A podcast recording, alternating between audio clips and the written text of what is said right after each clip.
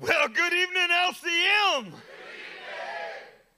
Tonight is September 29th. Our message tonight will be called The Heroic Cup. So you can go ahead and write that down. Cups in the Bible are used in a variety of ways, and they convey some meanings that are important throughout the scripture. To share a cup is to share an experience it is to share the same outcome and fate with somebody. Cups in the Bible are an interesting thing when you consider that it is sharing an experience. We're not going to cover it at this moment, but cups can be filled with wrath. Cups can also be filled with blessings. Yeah. Cups can be filled with tribulations that in the end result in blessings.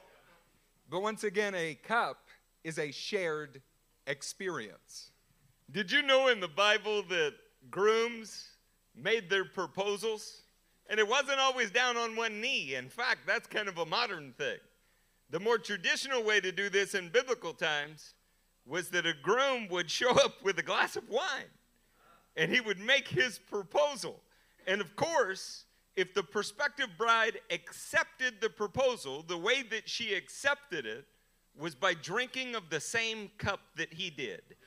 This would indicate their new betrothed status. More than that, it would show that they were mutually engaged in being prepared for the culmination that would come upon them on the great day of their union. Now, they also, when they got married, would share a cup on the day of the culmination of their marriage, indicating another level of oneness that would happen. But all these things were done through cups. The idea is that two people would act in a plural unity with one fate, one outcome, one shared experience, never again to be separate. There's a lot that we have to talk to you about on this point, and we want you to understand it, so we thought we'd give you a visual example. Who should we choose? Perhaps if uh, Nick and Anna could come up for a moment, that, oh, that might be helpful. Yes. Yeah, it seems like a good idea.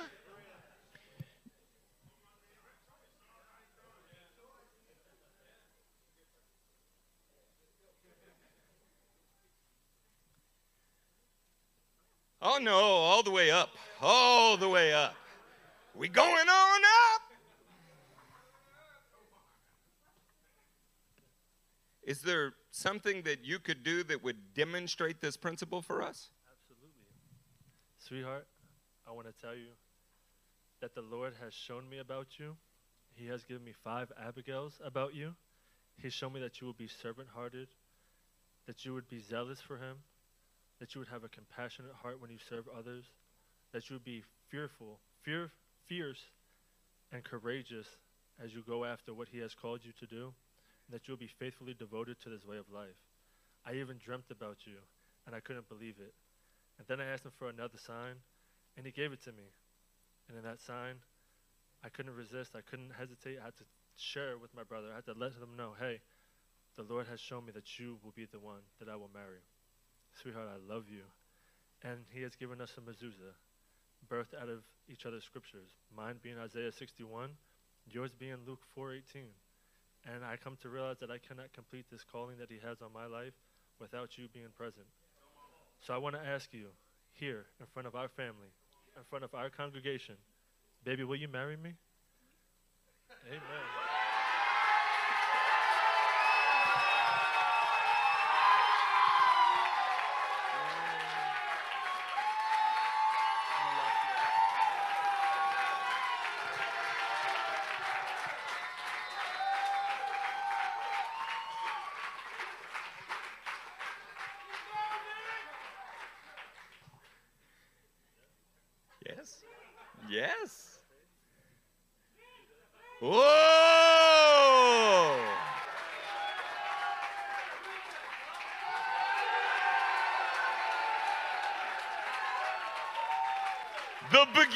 Of a shared experience.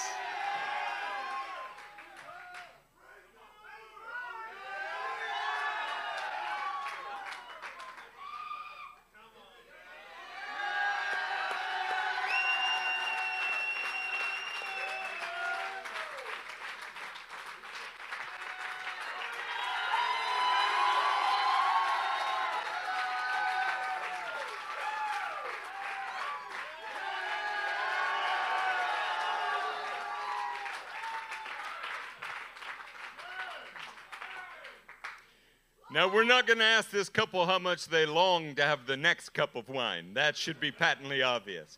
Amen. You guys have a seat. We're all excited for one more time a hand for them.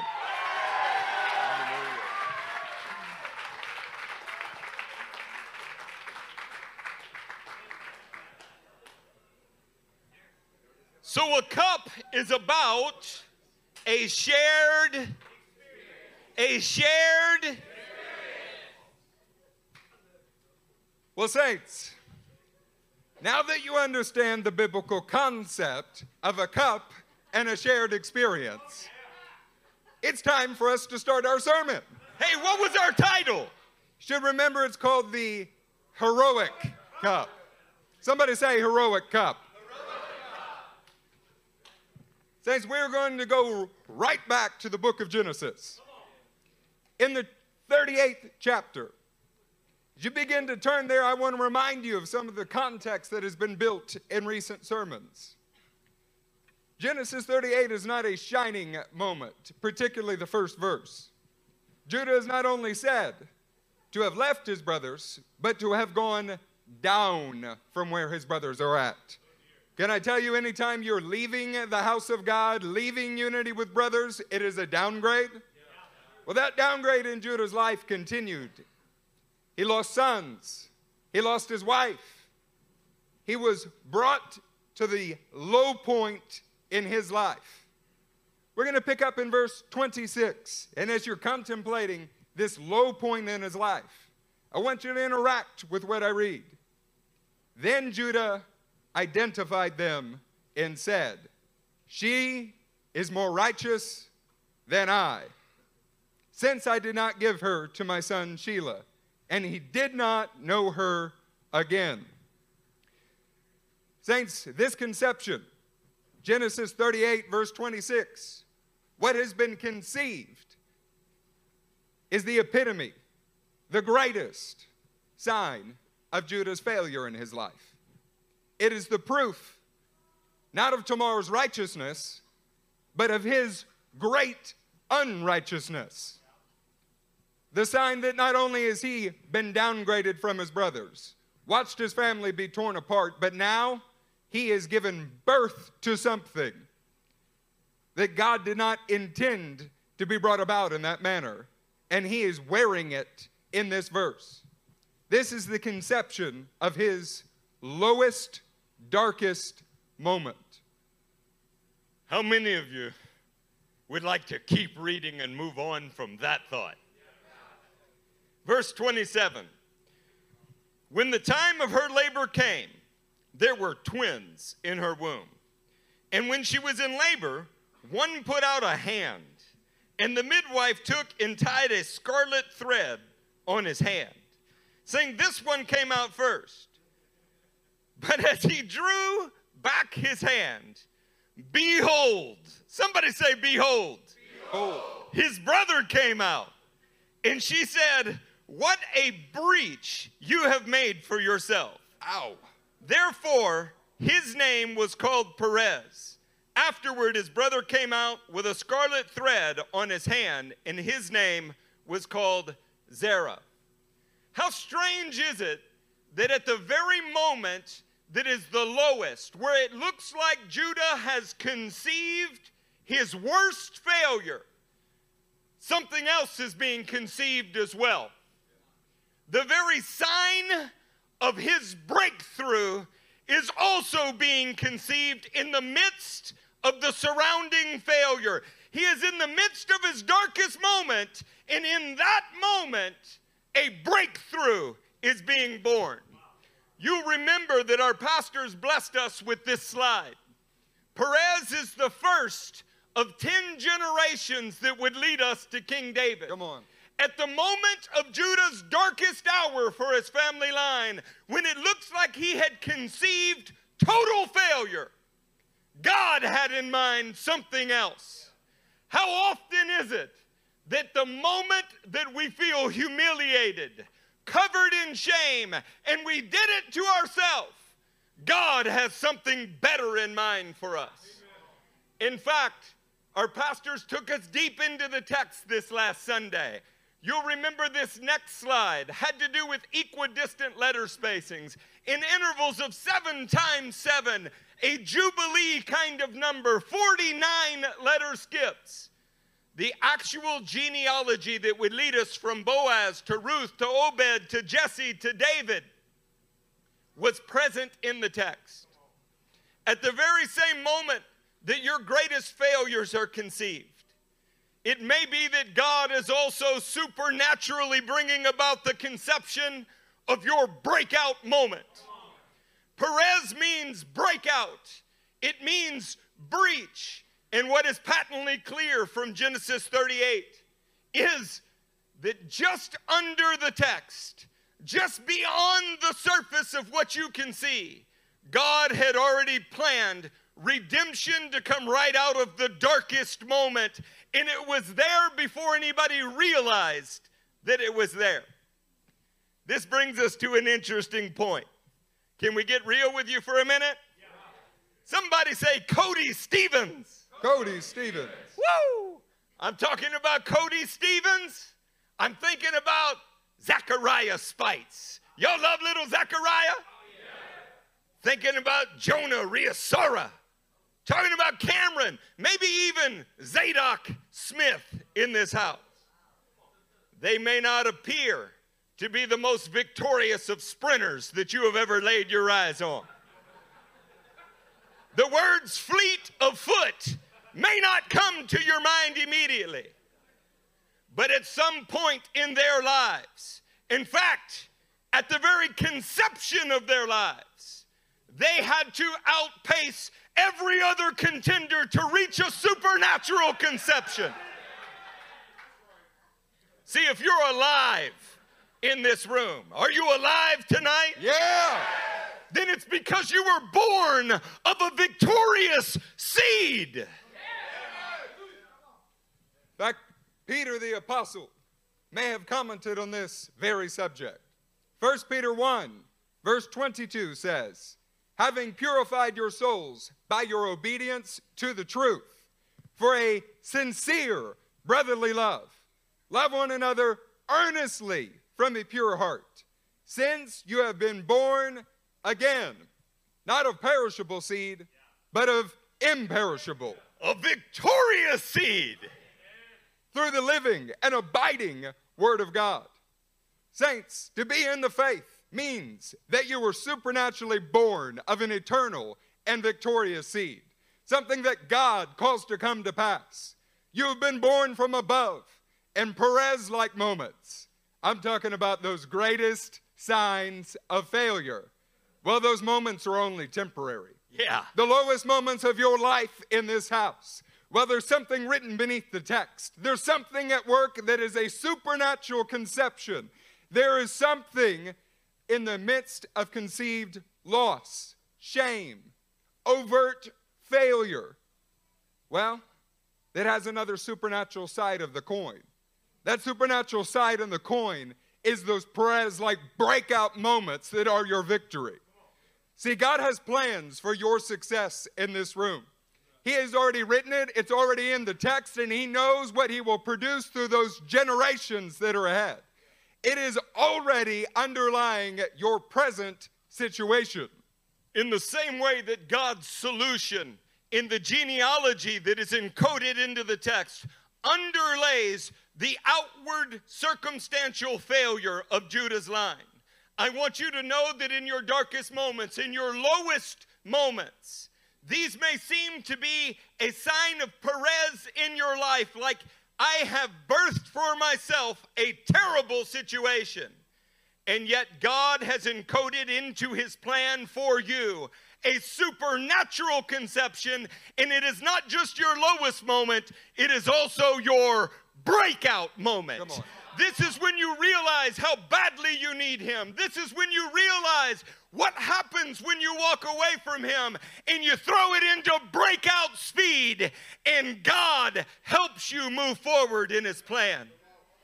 In fact, the Apostle John had something to say about this. This is 1 John 3 in verse 9. No one born of God makes a practice of sinning. He didn't say that we don't sin.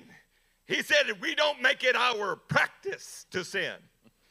For God's seed abides in him, and he cannot keep on sinning because he has been born of God.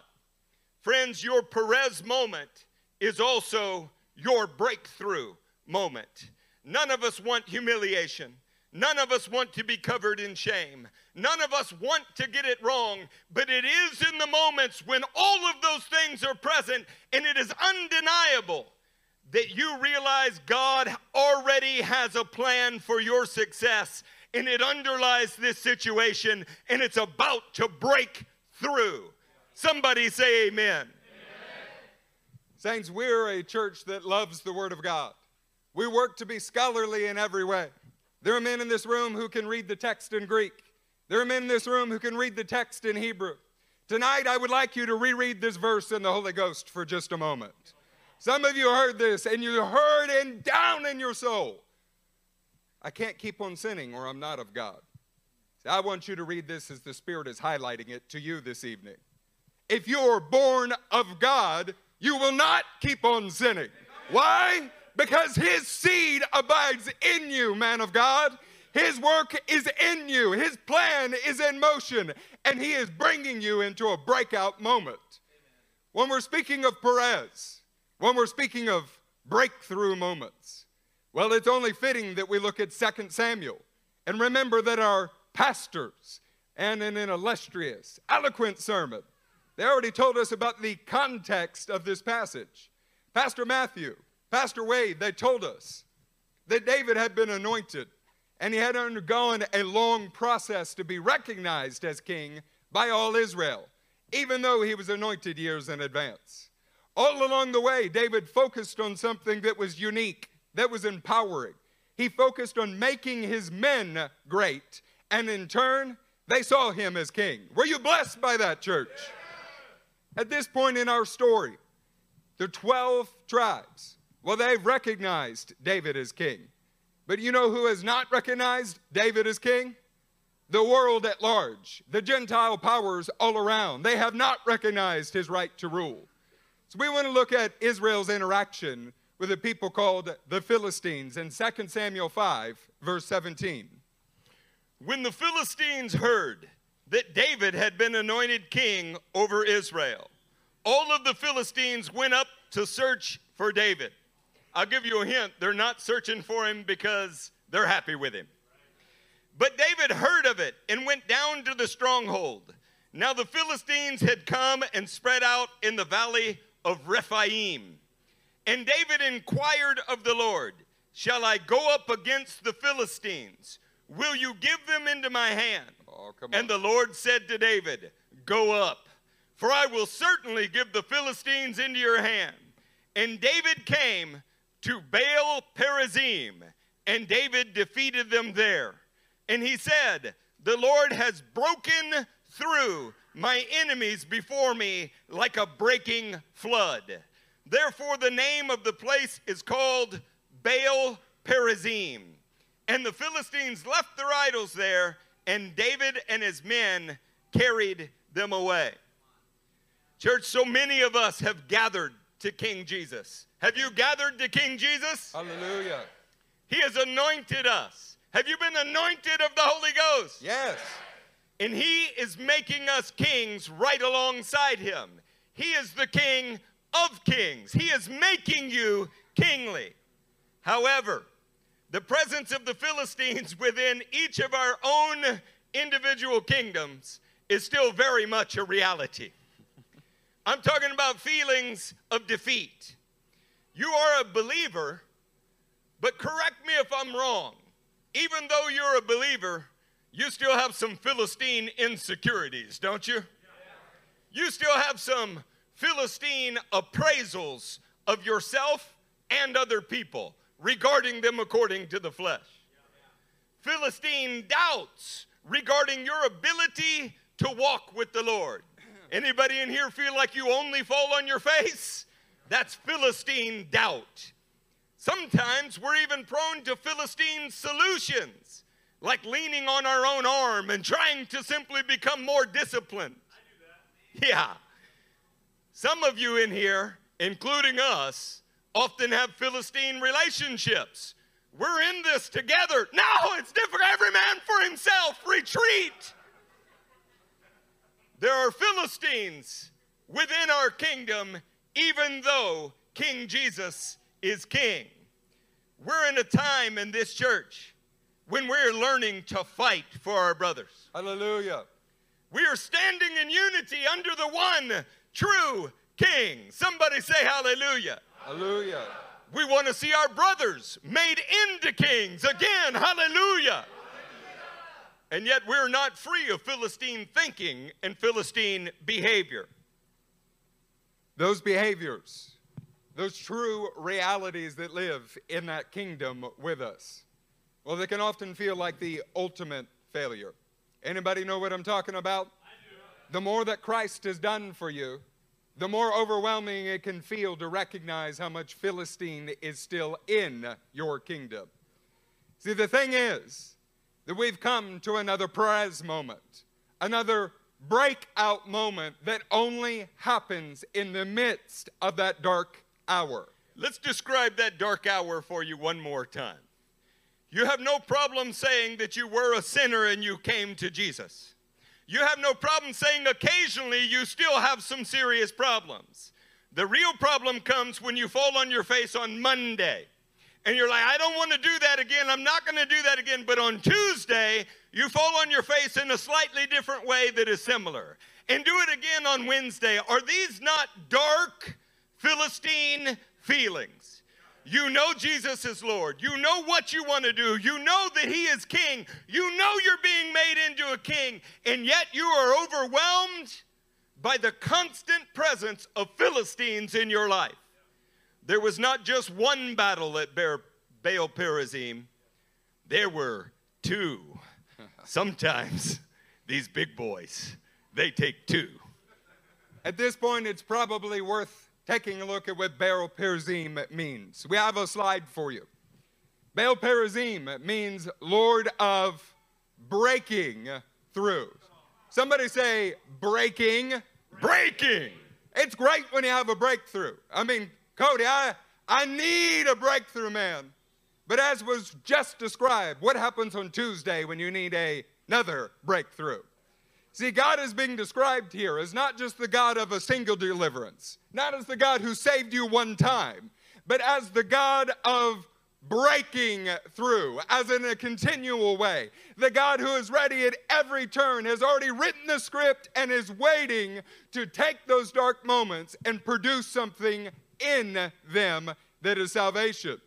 As we noted earlier, there's not just one battle with the Philistines.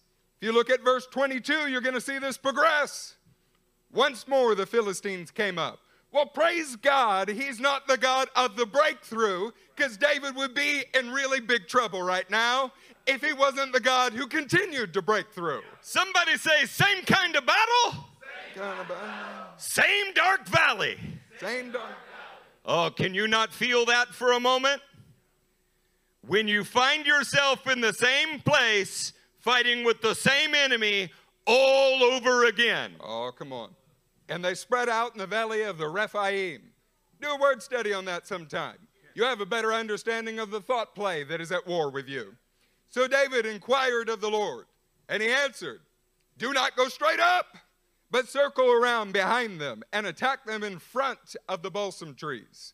As soon as you hear the sound of marching in the tops of the balsam trees, move quickly because this will mean the Lord has gone out in front of you to strike the Philistine army. So David did as the Lord commanded him, and he struck down the Philistines all the way from Gibeon to Gezer. Wow. Encountering Philistine behavior, especially repeatedly, can feel de- defeating, can it? Has anybody ever been discouraged by your own track record? Yes. The thing is, God already has plans that underlie your current situation and they are for your success. The thing is that this is not just the moment of another failure, this is the moment of the Lord breaking through for you. Somebody say, Lord, breaking through. Lord, breaking through. You ought to be able to hear heaven's armies gathering in the treetops. All you're going to actually have to do is learn to take your next step of faith. God has heaven above you fighting for you, but you need to learn to put your feet beneath you, moving in the direction of heroic faith. What you need is the courage to take the next step despite your lack of progress. This too comes from the Lord. Look, speaking of courage, let's look at something else that happened in the exact same historical setting.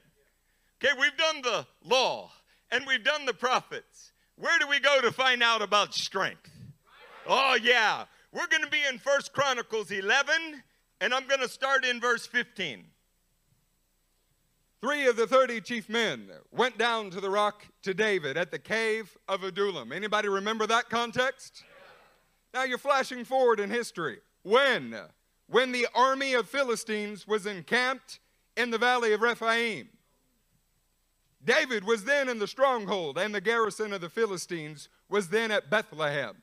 And David said longingly, Oh, that someone would give me water to drink from the well of Bethlehem that is by the gate.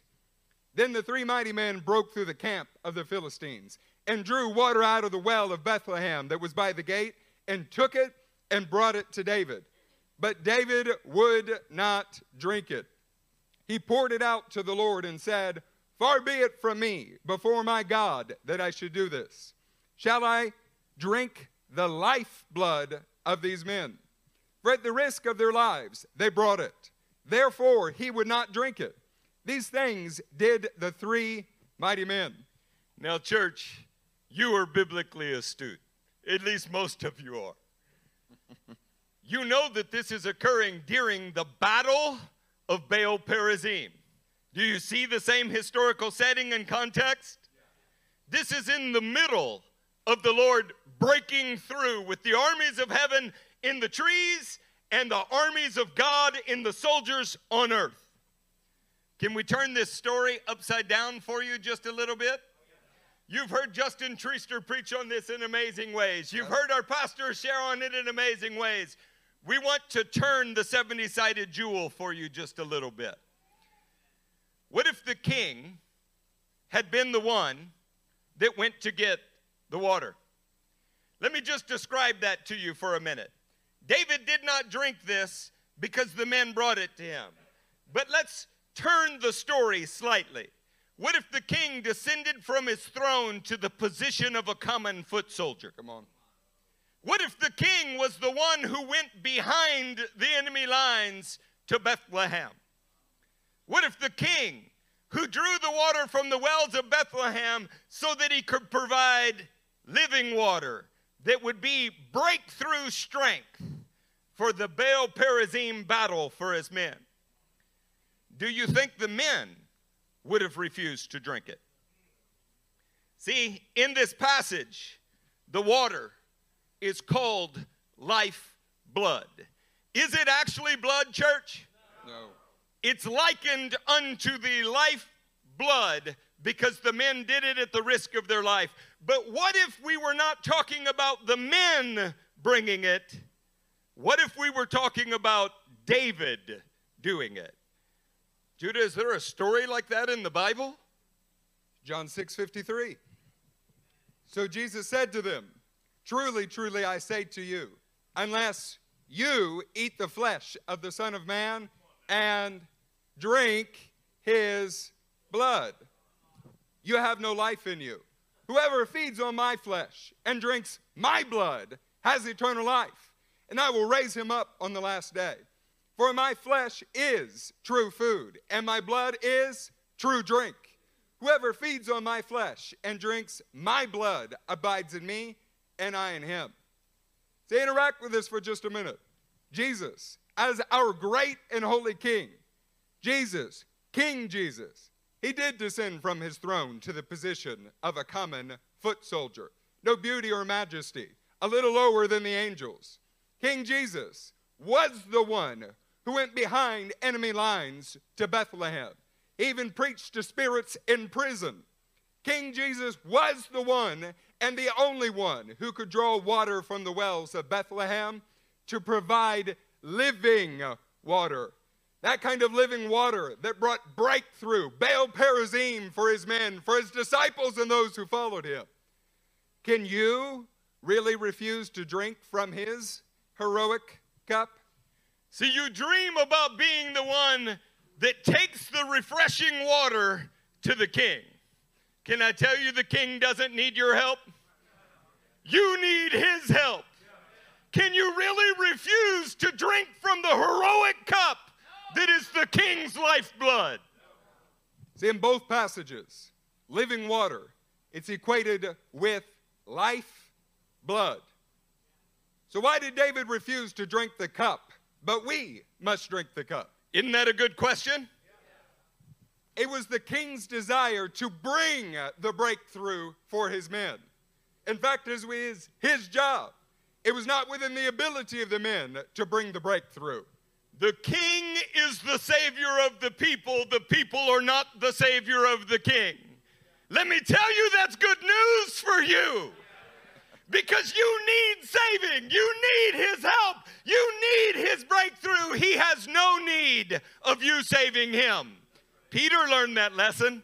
Oh, no, Lord, you will never be crucified. He said, Get behind me, Satan. Peter needed the king's help. The king did not need his help. See, there's a symbology here that we should learn between David and the son of David. David would not drink what the men provided. Have you not heard Jesus say, I do not entrust myself to men? But we must drink what he, the King of Kings, has provided in the heroic cup. Now, just in case you're wondering about the context of John 6, you should remember it is preceded by a chapter called 4. Chapter 4, verse 10 in the Gospel of John says, Jesus answered her, If you knew the gift of God and who it is that is saying to you, Give me a drink, you would have asked him, and he would have given you living water. So, just in case you think we're making up what is clearly Jesus illustrating a remez off of David's behavior. We want you to catch that John chapter 4 introduces the idea of a supernatural cup. See, at the cost of his lifeblood, Jesus is offering living water to a woman who has found herself in the lowest place in her life. Yeah. Let that settle on you. This is also a moment where there can be supernatural conception. All of those devices that might be used to prevent it are gone. She's stripped away. There are no more defenses. Do you remember what she said? I met a man that told me everything I ever did. She's laid bare. This is the Perez moment that is wonderful. Failure is evident before all, which means that God can conceive of something supernaturally that He gets credit for. This is the Lord of breaking through. Baal Perazim. This is where you get to join in the heroic cup. Come on. We cannot refuse the heroic cup of the king in our low moments. I'm unworthy. I can't. No, it's because you're unworthy that you must. I'm a failure. I can't. I, I just can't go forward. No, it's because you're a failure that you must go forward. It is the heroic cup of the king that has been provided by his lifeblood and is being poured out like water for your breakthrough moment. Will you refuse him?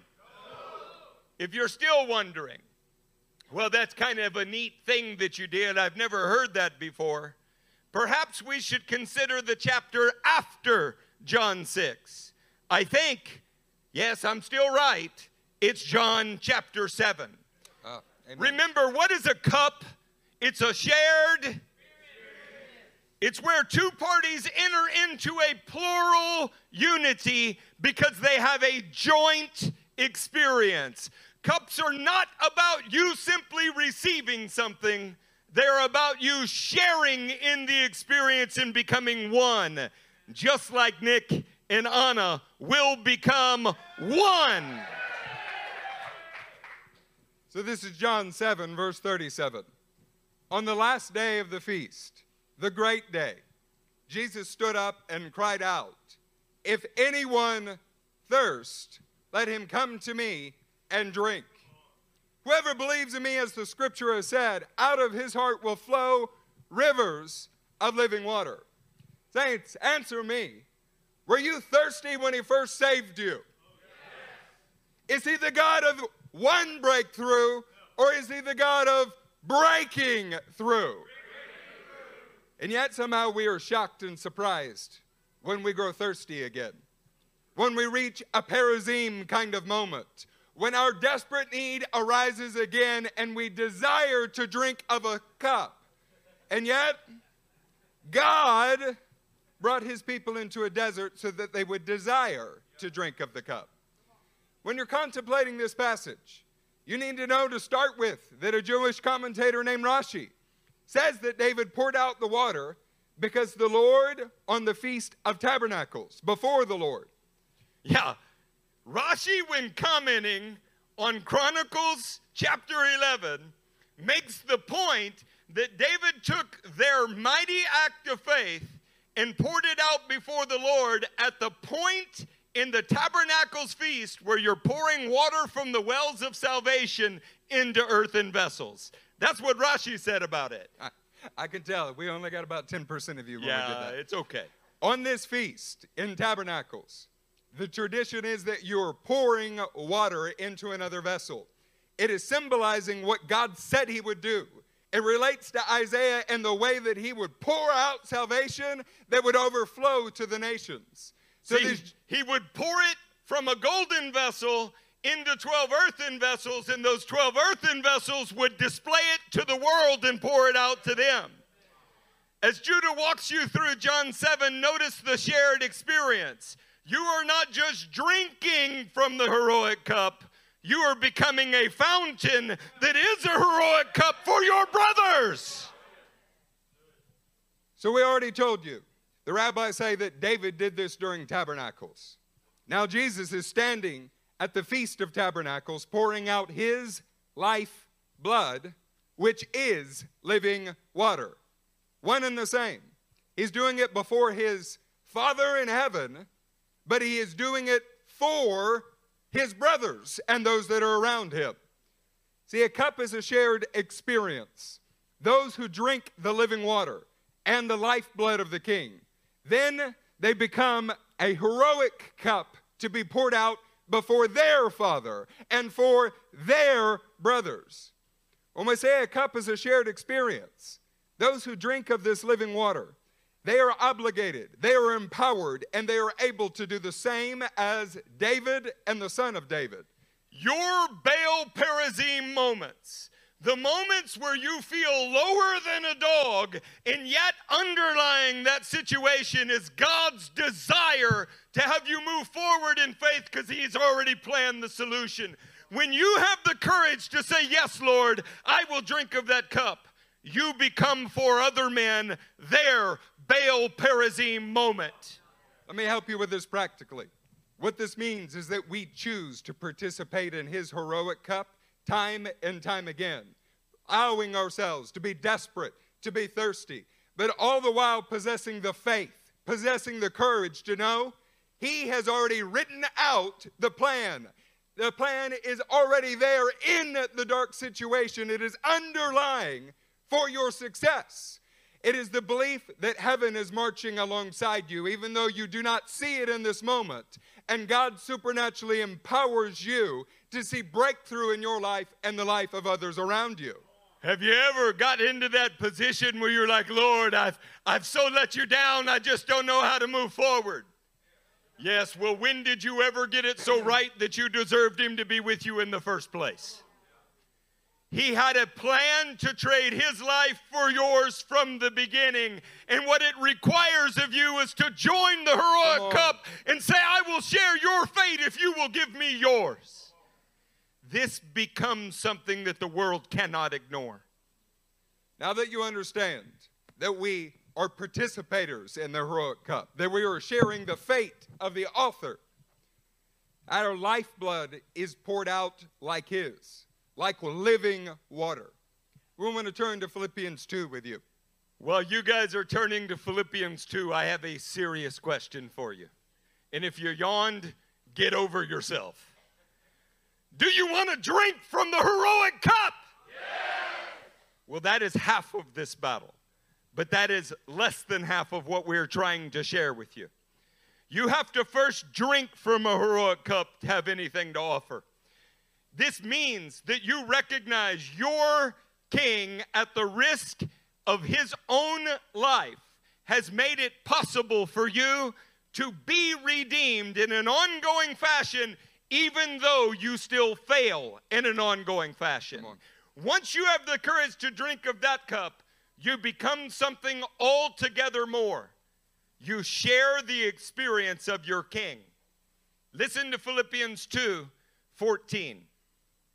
Do all things without grumbling or disputing, that you may be blameless and innocent children of God, without blemish in the midst of a crooked and twisted generation, among whom you shine as lights in the world, holding fast to the word of life, so that in the day of Christ I may be proud that I did not run in vain or labor in vain. Before I move forward with this, who is he writing to? He's writing to believers, those that have shared in the heroic cup. And yet he is still talking to them about how to become blameless. He's still talking to them about how to shine like a light. He's still talking to them about how to be different than the crooked and deraved, depraved generation that they're a part of. You know what? Philippians had problems, just like you have problems. Look at Paul's example. Even if I am to be poured out as a drink offering upon the sacrificial offering of your faith, I am glad and rejoice with you all. Likewise, you also should be glad and rejoice with me. Now, Paul has only said this after detailing in verses 3 through 8 the way that King Jesus, the son of David, descended as a lowly foot soldier, went behind enemy lines, and provided a heroic cup for us to drink from, and gave us our breakthrough moment, or better said, our Lord of the breaking through moment. Now, we see Paul who drank of that cup, setting an example for us in that he is pouring out his own life in a joint cup of heroic lifeblood being poured out like water for who? For his brothers. Why do you continue?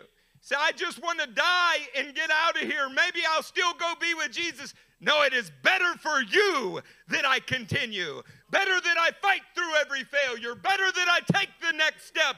I joined in the heroic cup and I will not back away from giving it to you through my every action. See, Paul understood what he had received. He drank of the heroic cup that came from the Son of David. So he himself emulated his example, making himself a lowly foot soldier, refusing to claim what he could by his own right because he wanted to serve his brothers. Paul went behind enemy lines. You ever read Acts 19? Paul put himself in a situation where he's surrounded so that he might provide the same heroic cup to those who would come after him. He understood what his king had done for him, and he was doing it for the Philippians church, and now he's telling them, likewise, you also should be glad and rejoice in the same process with me. King David poured out the cup like water before the Lord as an offering, and he did it out of respect for the lives of his men. What King Jesus did is poured out his blood like water, and he did it before his father, but for his brothers. Not out of respect for them risking their lives, as a wedding invitation for them to also join him in risking their lives. Friends, the heroic cup is a joint cup and a shared experience. Speaking of wedding invitations, Revelation 22, verse 16 says, I, Jesus, have sent my angel to testify to you about these things for the churches. I am the root and the descendant of David, the bright morning star. The Spirit and the bride say, Come, and let the one who hears say, Come, and let the one who is thirsty come. Let the one who desires take the water of life without price. See, you should remember in 2 Samuel 5, this was David's coronation over all Israel. This was the day that he married the kingdom of Israel. He understood on the day that he married them, it was now his job to provide redemption for his bride. And a husband in this house say, Amen. amen. The son of David, Jesus the Christ, marries his bride when we join in that heroic cup. You are his ambassador in his absence. He poured out his cup upon us so that we would carry that same heroic cup to the ends of the earth. He has provided redemption for us now. The great triumph of the Son of David is that his bride pours out the same cup for the redemption of our brothers. So let's just get this straight in our closing moments. We will not expect Anna to save Nick Rosales. we do expect Nick Rosales to save Anna. David did not need the cup that the men provided for him, and it would be wrong for him to take it. He is the king, they are the bride. He wanted to provide for them redemption. David is but a shadow, the real type is found in Christ. He gives us the heroic cup. Now, how is it that we honor that? You go and search Psalm 116 and you find out you keep your vow. You are the bride of Christ. The entire Revelation story is about the bride imitating the behavior of her husband. He poured out his life unto death to benefit others and bring them to the Lord. And that is what we, as the bride, now do, that we've been given his name. Do you know why? Because we shared the cup. Sunday, you drank of the cup of communion. This was your pledge then. It is a heroic cup. It requires you to acknowledge that you have failed, may yet fail, and probably will fail in the future, yep. and yet you will not stop because a king gave his life for you to continue in faith. In every low moment, in every dark corner, you can look at it and say, even in this situation, God has written my redemptive story right beneath this text. I will take the heroic cup and I will step forward and offer it to others. John 10 18, Jesus says that he lays down his life of his own accord, no one takes it from him. Did anybody have to talk Nick Rosales into doing what he did a few minutes ago? Or was that willing? See, the example that is laid before us is of a great king and a great groom that willingly laid down his life to provide that heroic cup. See, we've been talking about something with some of you called triangulation. What that is, is praying, searching the Word, and looking at what God is speaking to you, looking at what God is speaking to the church, and asking the Father to show you the connecting point. What is it He desires for His whole bride that we are a part of? What does He desire for this congregation? Well, we want to tell you tonight, after hearing the pastors preach about the Adullam event, after hearing about signed, sealed, and delivered on Tuesday. Signed, sealed, and delivered. And personally wrestling in low moments that are also perazim moments where you find out who the God of breakthrough is. That the Spirit of Christ is speaking to us about drinking from that heroic cup and then pouring ourselves out for our brothers that they might share in the same experience. See, no one is going to take your life from you and produce a heroic cup. A heroic cup only comes when you willingly lay it down for those that are around you. Our pastors gave us jewels on Sunday. And I like to take the jewels that my pastors have given me and see all of the ways that we might reflect on them. To take them into the storehouse of God's treasury and compare them with the things that He has been sharing and try to triangulate where we should move as a body. Can I tell you that we have a prophetic scripture for you to end on? Okay, if John 6:53 and 1 Chronicles 11:19 were not enough for you, and I challenge you to go look in any commentary ever produced and see if you can find what we've said, and you'll find out just what a gem it is, not revealed to other men. We have a closing thought for you, and it comes from Psalm 57. I heard one of our pastors mention this, and inside my spirit, something leapt. Come on. And I wanted to say, Yes, yes, stand up, yes, now. Except we still had more to learn. So we're going to do it right here. Psalm 57 in verse 7. My heart is steadfast. Yeah. Is that because the man was perfect? Steadfast means he sat on that heroic cup no matter what. My heart is steadfast, oh God. My heart is steadfast. Well, why'd you have to say it twice, big boy? Yeah, he's working up his steadfastness. My heart is steadfast, oh God, my heart is steadfast. I will sing and make melody. Awake, my glory. Awake, O harp and lyre. I will awake the dawn. This does not say I will wake up at dawn or Charlie Brown would be right. This says, I will awake the dawn. Well, listen to me, church, every one of you. The dawn is when it is still dark, but you know something underlies the horizon. Come on. You know that the sun is going to break forth. You know that God plans for better than this for you.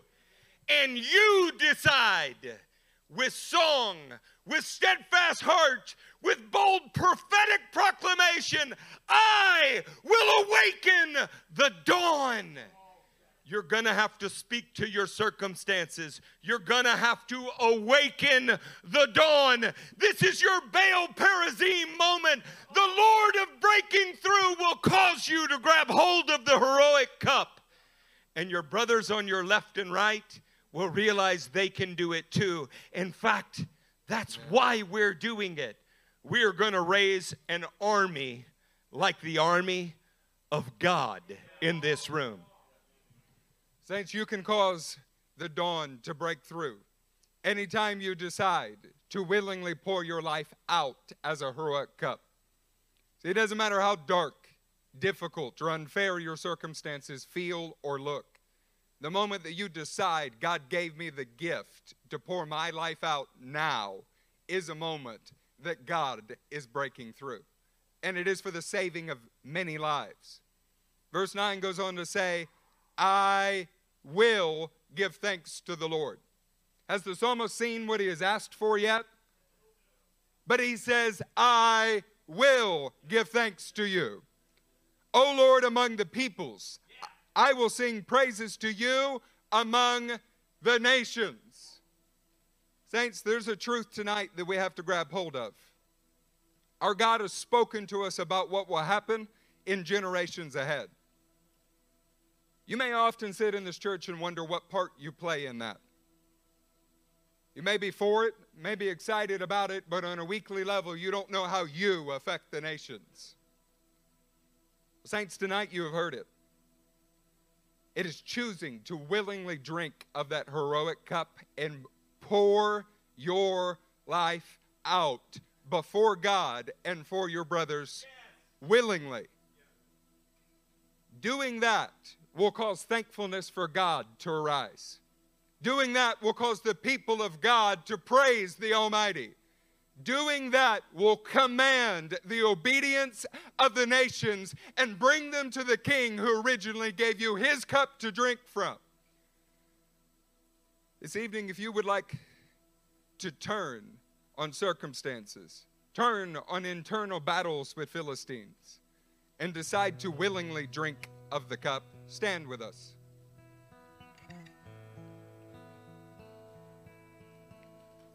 Our altar response this evening is one of a voluntary response before God that says, Yes, yes, I am flawed. Yes, I am broken. Yes, I believe you and I trust you. Yes, I will drink of the cup that you have provided. And I will go and do the same for the brothers that are around me. So let me ask you if you knew you were broken before you walked in here, what benefit is there in crying and weeping over your brokenness after this sermon? Sitting here at an altar. All you're doing is commiserating with those that are around you and saying, Yes, we're broken. But what great power might, me, might we find in standing together, worshiping a holy God, saying, I recognize you did do that for me, and I didn't deserve it then, I don't deserve it now, but I'm going to follow you in the same example. well, then we might collectively pour out a cup that sees the nations turn back to the King of Kings. Mighty One, we thank you for this body. We thank you for the men and women that are in this room. Holy One, we're asking right now that you would move in us to respond to the grace that you have shown us. Lord, we say we wish to drink of that cup Lord, we willingly accept sacrifice. We willingly accept hardship. We accept the battle and say, we want to live as you live. Pour our lives out like a drink offering for the faith of those that are around us. Mighty One, we wish to see them saved. Show us how to lay our lives down for them in the same way that you did, Mighty One.